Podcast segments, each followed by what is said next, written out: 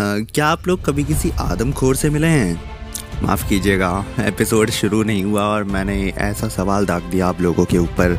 क्योंकि क्या है ना कि अगर आप लोग नहीं मिले हैं या आपने कभी किसी आदमखोर के बारे में नहीं सुना है तो आज हम आपके साथ एक आदमखोर के बारे में बात करेंगे। एक अयाश मालिक और एक आदमखोर नौकर की कहानी आपके साथ साझा करेंगे। आपको बता दूँ कि मतलब इस एपिसोड में जो भी चीज़ें मैं बताऊँगा, वो आपको एक कहानी के ज़रिए बताने की कोशिश करूँगा, क्योंकि हकीकत इससे कई गुना ज़्यादा खतरनाक और भयावह है। जैसे जैसे हम एपिसोड में आगे बढ़ेंगे, वैसे वैसे मतलब तथ्यों पे से पर्दे हटने शुरू हो जाएँगे। तो नमस्कार आप सभी को, मैं रवि मिश्रा, स्वागत करता हूँ आप सभी का। पॉडकास्ट विद रवि मिश्रा के एक और सुनहरे और नए एपिसोड में। आज मैं आपको शहर पर लेके जाने वाला हूँ। शहर पर, नोएडा के शहर पर। तो बात दरअसल है साल 2006 की। गौर से सुनिएगा, साल 2006 में नोएडा में एक जगह है सेक्टर इकतीस के पास। जिसका नाम है निठारी गाँव। और आज की हमारी कहानी पूरी की पूरी इसी गाँव से रिलेटेड है। निठारी गाँव में एक रोड निकलती है। मतलब जो रोड है तो उस गाँव को ना एक टाइप से आप कह सकते हैं, दो भागों में डिवाइड करती है। तो उसमें जो लेफ़्ट साइड वाला जो पार्ट होता है, वहाँ पे काफ़ी सारे पॉश कॉलोनीज़ हैं, काफ़ी बड़े बड़े बंगलोज हैं। और एक राइट साइड में भी मतलब कॉलोनी टाइप का है।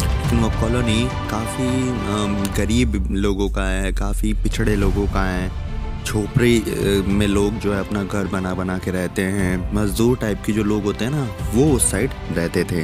तो अब होता ये है कि जब साल 2006 शुरू होता है तो जनवरी के महीने से ही, निठारी में से ना बहुत सारे बच्चे गायब होना चालू हो जाते हैं। बच्चे मतलब जिनकी उम्र यही कुछ पाँच छः साल से शुरू होते हुए ग्यारह बारह साल तक जाती है। अब आप देखेंगे कहानी में हम जैसे जैसे आगे बढ़ेंगे तो ये बच्चे की जो गायब होने का जो उम्र है ना, ये बढ़ता चला जाएगा। यहाँ तक कि एक जो बच्ची गायब हुई थी, उसकी उम्र तो 16 साल तक भी थी। मिठारी के इस गाँव से जनवरी से ही बच्चे गायब होना शुरू हो गए थे। तो मतलब उस समय सबको ऐसा लगा कि चलो ठीक है, बच्चे गायब हो गए, कहीं चले गए होंगे, वापस आ जाएँगे। बच्चे के पेरेंट्स पुलिस के पास जाते तो पुलिस उनको ये कहकर वापस कर देते कि आपका बच्चा किसी के साथ चला गया होगा। आ जाएगा थोड़े समय में। तो पेरेंट्स भी जो उनके परिजन थे, वो उतना ज़्यादा फोर्स नहीं करते थे पुलिस के ऊपर। पुलिस के ऊपर दबाव बना मई में। मई के महीने में एक 16 साल की लड़की गायब हो गई। उनका नाम था पायल। तो पायल जब गायब हुई तो उनके पिताजी को उनकी फ़िक्र हुई।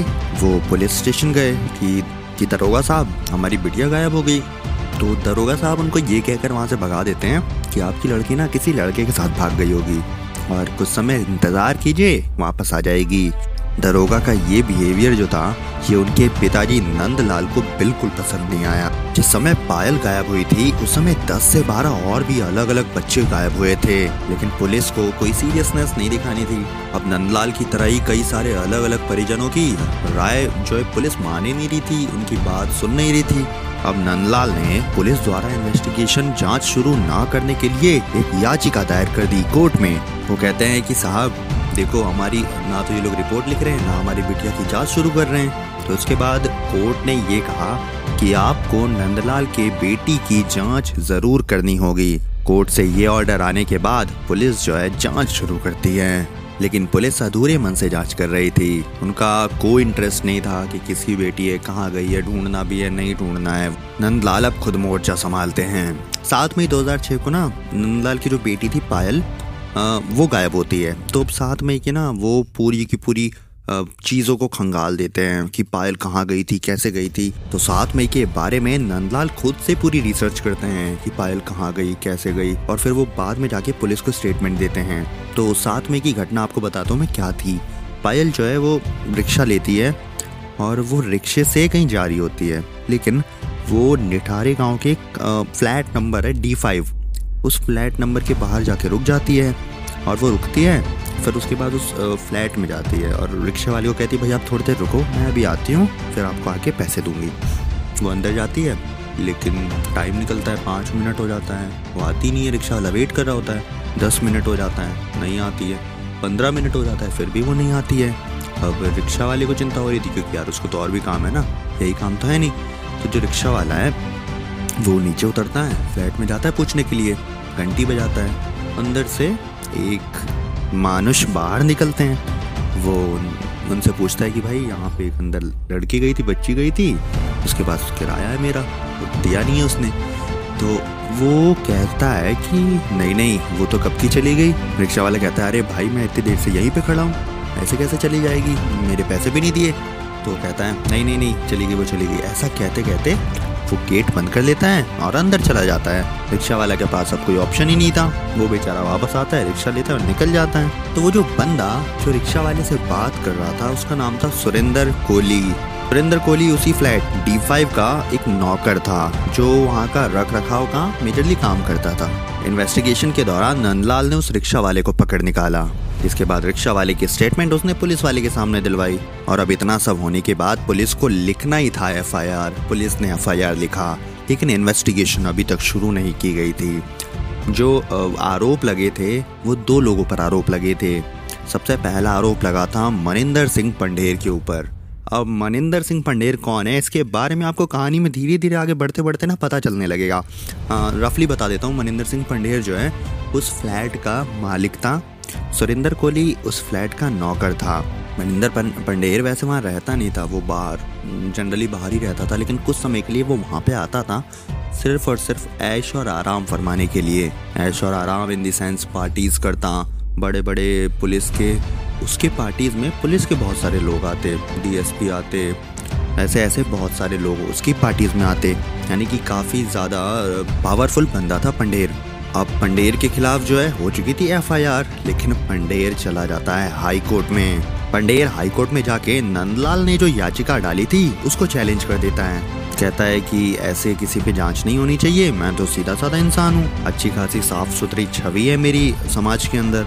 इलाहाबाद हाई कोर्ट का डिसीज़न आता है दिसंबर 2006 में। लेकिन दिसंबर 2006 में अलाहाबाद हाई कोर्ट मनिंदर सिंह पंडेर की इस याचिका को खारिज कर देती है।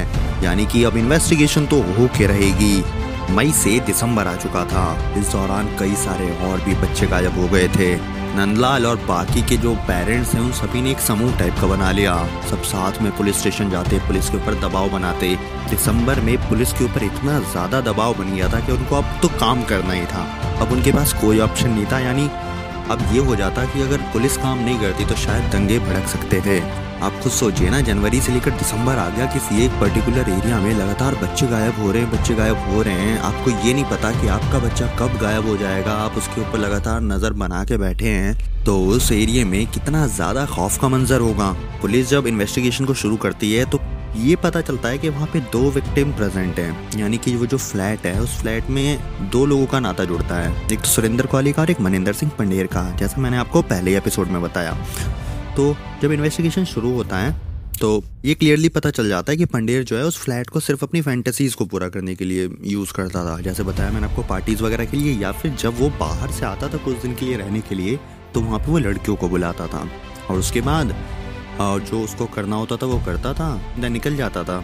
तो ये मनिंदर सिंह पंडेर जो है, इस तरीके से उस फ्लैट का इस्तेमाल करता था। तीस दिसंबर और इकतीस दिसंबर को पुलिस डालती है, छापा मारती है रेड डी फाइव के उस फ्लैट के ऊपर। डी फाइव बहुत ही आलिशान फ्लैट, बहुत ही आलिशान फ्लैट। लाइन से वहाँ पे कई सारे फ्लैट थे सब के सब एकदम अमीर घराने के लोगों के पूरी जाँच शुरू करती है। घर की तलाशी लेना चालू करती है। तो घर में कुछ नहीं मिलता। पुलिस के साथ वहाँ के कुछ लोकल्स भी थे, जो पुलिस की मदद करवा रहे थे। तो उन्हीं में से ना एक लोकल जो है घूमते घूमते घर के पीछे की तरफ़ निकल जाता है। तो जब वो घर के पीछे की तरफ़ निकल जाता है तो वो देखता है, यार, घर के पीछे तो बहुत बड़ी नाली है, बहुत बड़ी नाली। तो उस नाले में वो कुछ देख ही रहा होता है कि उसको एक काली सी पन्नी दिखाई देती है। उस पन्नी को उठाता है, उसमें देखता है कि यार ये क्या है? तो जैसे वो उसको देखता है, वो पन्नी जैसी खोलता है, वो पन्नी को खोलते ही फेंक देता है और ज़ोर से पुलिस चिल्लाता है। पुलिस वाले आते हैं। तो अब देखा जाता है कि उस पन्नी के अंदर ना कुछ मांस थे। मांस किसी इंसान का। पुलिस सफ़ाई वाले को बुलाती है। तो सफ़ाई वाला जब नाले के अंदर जाता है तो नाले के अंदर एक एक करके बहुत सारे वैसे ही काले कलर की पन्नियों में इंसान के शरीर के पार्ट्स मौजूद थे। अब ध्यान दीजिएगा कि उसमें ना हाथ का पोर्शन था पैर का पोर्शन था। कई बच्चों की मुंडिया भी थी उसमें लेकिन किसी भी पिन्नी में धड़ वाला पोर्शन नहीं था। हम्म, अगर आपको नहीं पता मैं बता दूँ धड़ सर के नीचे का इलाका होता है और आपकी कमर से ऊपर का इलाका होता है उसे धड़ कहते हैं। इतना सब हो गया था। इतना सब देखने के बाद उन सभी लाशों को पोस्टमार्टम के लिए भेज दिया जाता है। लेकिन इससे पहले एक ज़रूरी चीज़ आपको और बता दूँ कि वहाँ पे 40 पॉलिथीन मिली थी। 40 पॉलिथीन के अंदर 17 सिर थे। यानी 17 बच्चों का मर्डर किया गया था। इसके बाद पंडेर को और कोहली को धर लिया गया पुलिस के द्वारा। लोगों के अंदर दोनों के लिए इतना गुस्सा कि अगर वो कहीं मिल जाए तो उसको शायद जान से मार दिया जाता। जब पंडेर से पूछताछ चालू हुई तो पंडेर शांति से अपना सच बताने लगा। उसने बताया कि कैसे कैसे वो यहाँ पे आता था और अपनी पार्टीज़ करता था कॉल गर्ल्स को बुलाता था, अपने मज़े करता था और निकल जाता था। लेकिन यहाँ पे रहता कौन था? रहता सुरेंद्र कोहली था, पूरे साल। सुरेंद्र कोहली मनिंदर सिंह पंडेर के लिए 2003 से काम कर रहा था। ये बात 2007 तक आ चुकी थी। पंडेर की बातों में थोड़ी थोड़ी सच्चाई तो लग रही थी, लेकिन सुरेंद्र कोहली तो अपना मुँह खोलने तक के लिए तैयार नहीं था। छह टीमें जाँच की बना दी जाती हैं।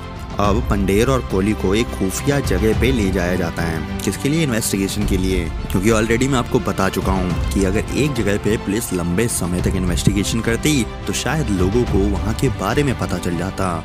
और पंडेर और कोहली को वहीं पे ढेर कर दिया जाता।